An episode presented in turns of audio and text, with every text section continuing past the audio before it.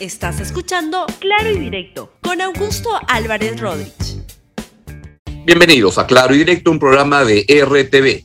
El programa de hoy se llama Se va Bellido. El día de hoy tengo varios temas que quiero comentarles. El último va a ser esa especulación de que podría haber un cambio de gabinete, una salida del Premier a Guido Bellido. Y hay muchas cosas dando vueltas ahí. Ese es el plato de fondo. Antes les quiero comentar que hoy en la madrugada se eh, cremó el cuerpo del el cabecilla de eh, Sendero Luminoso, Abimael Guzmán Reynoso. Están viendo imágenes de, este, del Ministerio del, del, Interior, donde se da cuenta de lo que ocurría justamente en la madrugada, cuando se procedía a la cremación del cuerpo. Están viendo justamente las fotografías en el interior de, de este espacio donde eso ocurrió. Y de esa manera, pues, este, están sacando ahí justamente el ataúd, ahí se ve la presencia de, me parece, el ministro del, de Justicia, ahí está el ministro del Interior, presentes en esta, uh, ¿cómo llamarle? En este acto, en el cual se dio luego de todas las marchas y contramarchas que hubo una votación en el Congreso de la República, una, uh, un fallo, un acuerdo del Ministerio Público. Y finalmente se procedió ya casi dos semanas después del fallecimiento de Aymael Guzmán, en la madrugada de hace dos sábados a las seis y cuarenta de la tarde, por fin ocurrió esto que había más, ya tenían que hacerlo en algún momento, no se puede alargar la, la, el entierro, la, el, cuerpo, el funeral de una persona, bien que haya sucedido. Y de esta manera la gran pregunta que surge es, Ahora, ¿qué es lo que ocurrirá? Pues vamos a ver qué es lo que sucede. Yo tengo la impresión que Sendero Luminoso fue una, una institución, una organización con una, una concentración tan grande del poder en el líder, en Abimael Guzmán, que desaparecido él, esto va a tender a desaparecer, pero hay que ver cómo se procesa todo eso que ocurrió en esos años, cómo se mira para adelante y cómo se trabaja para erradicar esas ideas que puedan apostar por la violencia como una forma de solución de los problemas sociales, económicos, de toda índole que hay en una sociedad como la, peruana o como en cualquier otra, del terrorismo, la violencia no es el camino para poder solucionarlos, al contrario, son maneras de agravar las cosas en el país. Y vaya que si eso fue la, una de las consecuencias o una de las conclusiones de la, lo que ocurrió en esos años, esas dos décadas y media, dos décadas de, del terror político con el cual Abimar Guzmán y el oeste de Sendero Luminoso atacaban con inclemencia a tantos espacios públicos con tantas personas muertas especialmente en los lugares más pobres del país, donde ciudadanos en las zonas este, andinas del país fueron los que pagaron las consecuencias más graves de esta insanía, de esta reacción de Abimael Guzmán, de esta acción política, que era política, que buscaban tomar el poder, es a eso a lo que se dedicaban, y lo que ocasionó fue una gravísima crisis que puso al borde de, de, la, de, la, de la instabilidad al Estado peruano con muchas, muchas consecuencias muy, muy graves. Esto ha terminado la democracia se pudo imponer, pero es una democracia imperfecta que hay que saberla construir, reconstruir, avanzar hacia la construcción de un espacio donde haya más oportunidades para todos. Y esa es al final la respuesta más clara que se puede tener aquellos que dicen que la violencia es la manera de resolver los problemas en el país esa es la respuesta con democracias, con gobiernos que funcionen bien, que puedan tener una respuesta a las legítimas demandas sociales incubadas por tanto tiempo en el Perú. Y eso es algo que yo modestamente lo veo como algún un problema en este gobierno actualmente. ¿Por qué? Porque es un gobierno que tiene algunas personas que están muy confundidas en si este, esos caminos de violencia son caminos positivos. Y ahí me refiero precisamente al premier Guido Bellido que la verdad ha dado muchas expresiones de simpatía con el terrorismo, con integrantes del terrorismo y también otros miembros del gabinete, ahí me refiero al ministro de Trabajo, Iber Maraví, donde también hay problemas pues muy, muy, muy serios y eso es lo que debe erradicarse. Y por eso es que creo que el gobierno debería salir de gente que tenga algún tipo de sospecha de vinculación, porque fueron este, parte de eso, o emocional, como es el caso de, en el mejor de los casos, de Guido Bellido con la subversión, con el terrorismo con este con Sendero Luminoso. Así es. Y hoy en día muy en línea o cercanos algunos con lo que es el Movadef. Hoy entonces se incineraron los restos de Aymel Guzmán. Ahí termina un capítulo, pero se abren otros en el país.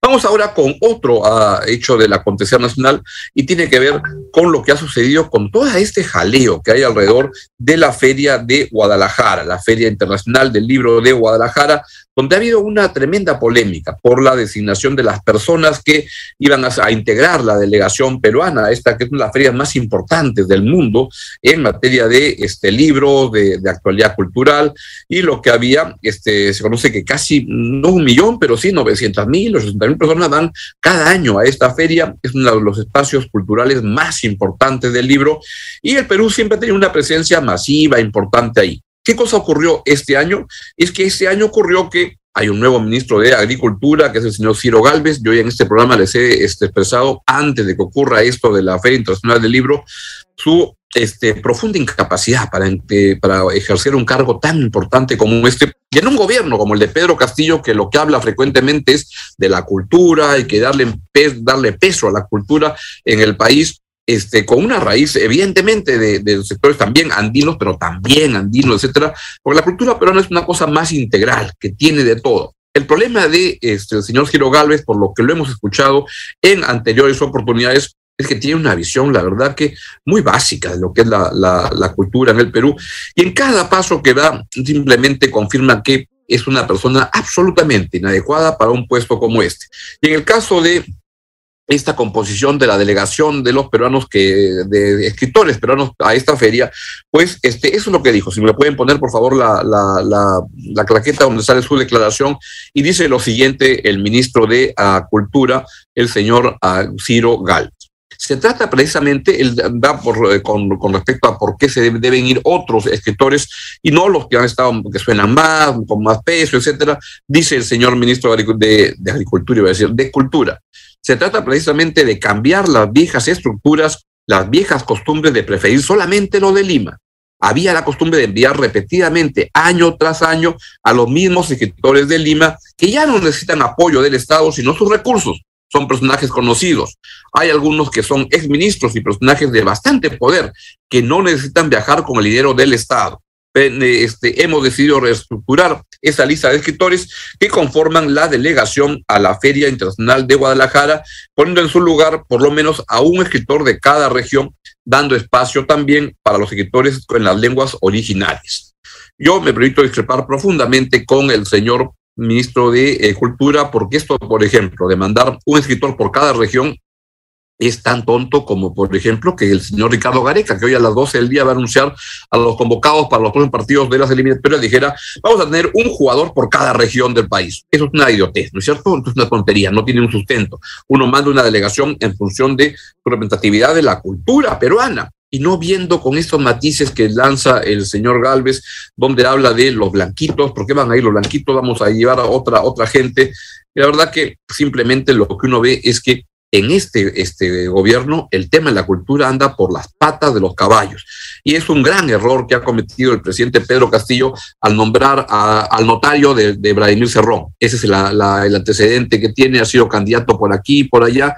Ha sido alguien muy, muy extravagante en sus opiniones, sin mucho sustento, sin mucha solidez, y es lo que ha estado hablando el señor Ciro Galvez hasta ahora, y ahora que es, no, es ya no es notario en, en, Huancayo y ahí era un notario preferido de Vladimir Cerrón, ahora el ministro de Cultura no desperdicia oportunidad para hacernos ver que este puede ser el peor ministro de Cultura que nos haya tocado en la historia del Ministerio de Cultura en el Perú, es la verdad que un desastre. Y me parece muy bien que escritores estén, este, como Alonso Cueto, renunciando a la invitación que les habían hecho, porque la verdad, la manera como Ciro, Ciro Galvez se maneja en el Ministerio de Cultura es una vergüenza y le hace mucho daño al país y en este, mientras gente como él siga en esos cargos, no va a dar fuego la cultura peruana que tiene que tener una promoción del Estado en, de manera selectiva, inteligente, o sea, todo lo que no hace el señor Ciro Galvez. Ojalá que en el cambio de gabinete, que dicen que va a haber algún día, se produzca esta, esta renovación también en el caso del ministro de Cultura,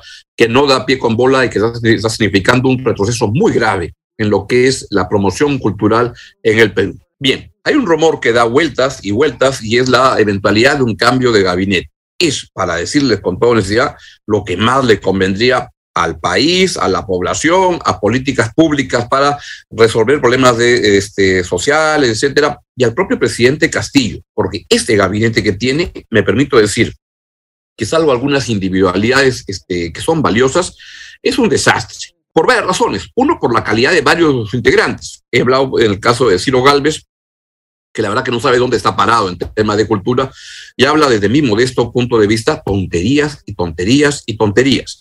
Y como él, hay varios otros ministros, hay algunos ministros que me parece que son unos este, muy, muy, muy, muy buenos ministros, pero eso tiene que este, verse cómo se va este, corrigiendo. Pero hay el rumor de que luego del cambio de, eh, de, del viaje del presidente Pedro Castillo al exterior, pues lo que hay es la sensación de que podría haber alguna renovación en el gabinete. Y es la versión que están trayendo la entrevista de a, Ricardo Márquez, el, presidente de la Asociación Nacional de Industrias en la República Saudí, especula que eso algo puede ocurrir, que le han hecho notar en, en, Estados Unidos al señor Pedro Castillo que su gabinete es muy, muy malito y que tiene que ver cómo lo ajusta. Y en ese contexto comienza a haber rumor de que se podría producir un cambio de gabinete. Vamos primero con lo que ha dicho el señor a, a, a Pedro Franque, quien estuvo con el presidente Pedro Castillo en Washington, sobre el, la, la, designación de Julio Velarde en el Banco Central. Escuchen. Con el Congreso también logremos pues una buena concertación, porque tú sabes que ahí sí. este, el directorio se conforma en parte por personas nombradas por el Poder Ejecutivo y en parte por personas nombradas por el Congreso. Y, para y usted, lo que vale es el directorio en su conjunto, ¿no? Para usted es una condición. O sea, los siete. Para usted es una condición que Velarde se quede respecto de su continuidad en el MEF o no? La verdad es que no lo he pensado porque me parece que está dicho que él se queda. Entonces no me he puesto en la situación de que él no se quede. Está dicho que se queda. Bueno, el presidente le ha ofrecido el puesto, Velarde ha dicho que acepta. ¿Y qué falta? ¿Qué no falta? Porque falta conformar el directorio, porque la cuestión no es solo nombrarlo a Velarde, porque lo que conviene es nombrar a todo el directorio en bloque. ¿Me explico? Porque es lo que Sí. así se dirige el Claro. Banco Central de Reserva. El presidente problema- tiene mucha importancia, y Julio Velarde tiene mucha importancia, pero él mismo lo ha dicho. Exacto. Quien gobierna finalmente es el directorio, ¿no? Exacto. Entonces, por eso falta como completar la nómina. Ya, yo estaba hablando de las decisiones sobre el gabinete. Una primera decisión es justamente la del Banco Central de Reserva. Todos en el Perú sabemos cuán importante es el Banco Central de de Reserva para la estabilidad económica, política también del país. ¿Por qué? Porque recordemos, este, y si tenemos alguna, buscarle algún argumento, el prosperano sabemos eso. En el, en el primer gobierno de Alan García del año 1985 a 1990 fue uno de los mamarrachos más grandes que se recuerda en el país, más allá de temas de profundísima corrupción en ese primer gobierno de Alan García. Y en cuanto al manejo económico, fue terrible. El Perú tuvo en esos tiempos la segunda hiperinflación más larga de la historia mundial. Pocos desastres económicos, pocos po- colapsos económicos ha habido como ese primer gobierno de Alan García, que fue una demostración de incapacidad, de impericia de un presidente joven que se dedicaba a lanzar este, este, iniciativas simplemente para satisfacer su ego, pero que pusieron al Perú en el colapso económico. Y ahí aprendimos los peruanos que el Banco Central es muy importante y que hay que este, atenderlo con muy, darle mucha autonomía para que pueda hacer las cosas y para que políticos, como el señor Alan García en su primer gobierno, no abusen del, del poder político para malograr la economía. Y entonces, todos estamos muy a la, expectativa de quién va a ser el, el presidente del Banco Central. Con todos los temores, preocupaciones, inestabilidades, ineptitudes que se reflejan en el gobierno, hay mucha esperanza en que se cumpla lo que ha dicho el señor presidente Pedro Castillo con respecto a la permanencia de Julio Velarde. Pero el tiempo pasa, nos vamos volviendo viejos y no se acaba de concretar. Frank lo que dice es que ya está ratificado y simplemente falta conformar el directorio que va a acompañar a Julio Velarde. Bueno, no es solamente solo falta eso, lo que falta es, esa es la razón, por la, esa es la condición que ha puesto Julio Velarde para decir que se quede en el Banco Central o no.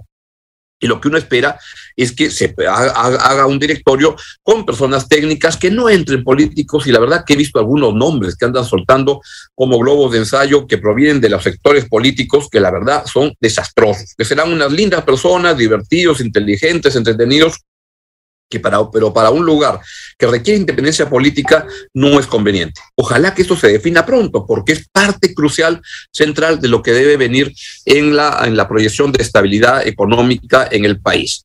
Y luego se le preguntó al señor Pedro Franque con respecto a la reunión entre el presidente Castillo y el presidente Maduro, que justo fue el tema que tuvimos hoy en día, el día de hoy en 4D con, con Mirko Lauer y con Maite Vizcarra. Escuchen lo que dijo el señor Pedro Franque. Dice que yo de eso no sé nada, Yo la verdad ese día estaba en otras actividades, las actividades, digamos, de la Cancillería, ¿no? De la reunión del presidente con los jefes de Estado. No he estado al tanto, este, prácticamente no. ¿Pero no qué le parece? Yo estaba muy concentrado en mi tema, ¿no? Que eran tiene los que ver, organismos internacionales, los empresarios, los empresarios ya con eso ya no tenía tiempo, te diré. ¿ah? No digo, los empresarios le deben haber preguntado, oiga, ¿cómo es? defínase. ¿No le preguntaron sobre esta reunión de Maduro con el presidente? No. No ni una sola vez y he tenido, no sé, media docena de reuniones con inversionistas, con empresarios, con los bancos, por lo menos media docena de reuniones, no sé cuántas, una cantidad de reuniones que salía de, un, de una reunión a otro. Nadie preguntó por eso, ¿ah? ninguno. Ya. Ahora, pero eso, ese ruido no perjudica a la economía, es decir, eh, eh, sustentándonos en lo que dice el señor Velarde el ruido político. Venezuela, que el gabinete esté enfrentado por Venezuela, ¿no le hace daño? Pero te repito, es como, y hablando todo este tema, tú hablas de controversias en el interior del gabinete, y en estas reuniones que he tenido con inversionistas internacionales, con empresarios, ¿alguien mencionó ese tema? ¿Alguien preguntó sobre ese tema? Te diré que no. No la gente pregunta por cómo es la relación entre el presidente y, el Congreso, este, sobre cuál es la línea política del presidente, sobre cuál es la orientación económica. Diría que los inversionistas en general tienen una mirada de más largo plazo y que este tipo de cosas de muy es exactamente eso lo que se quiere saber, cuál es la orientación política del presidente Pedro Castillo, a dónde va con el manejo económico, y ahí es donde encaja ese tipo de este, preguntas relevantes. Pero acá el tema medular es a dónde va pues el señor Pedro Castillo. Es un que pretende hacer un gobierno al estilo este, chavista de Hugo Chávez. Yo creo que no, que no hay muchas condiciones, que hay nulas condiciones para eso. Que el grave problema que enfrenta el gobierno no es que este sea un gobierno chavista a lo Hugo Chávez, es que este sea un gobierno chavista a el chavo del ocho, porque eso ya parece un despelote muy cómico, pero no es cómico, no da risa, sino que gana de llorar porque el gobierno no deja de expresar una mediocridad enorme y lo que se requiere es un equipo ministerial que le dé sentido, que le dé orden a un gobierno que hasta ahora la verdad que proyecta mucha, mucha, mucha mediocridad. Y es ahí donde la mediocridad pues no encuentra mejor expresión que en el señor Guido Bellido, un tipo que es un politiquerito que, que de, bajo nivel, la verdad, este, de muy, muy bajo nivel, un David que anda por ahí con la frasecita insultando en quechua y eso, que no da pie con bola y que es simplemente el piquichón del señor Vladimir Cerrón. Vladimir Cerrón sí es el que corta el jamón todavía. Ahí la gran pregunta es, ¿va en algún momento a romper el señor Pedro Castillo, con, el señor Vladimir Cerrón.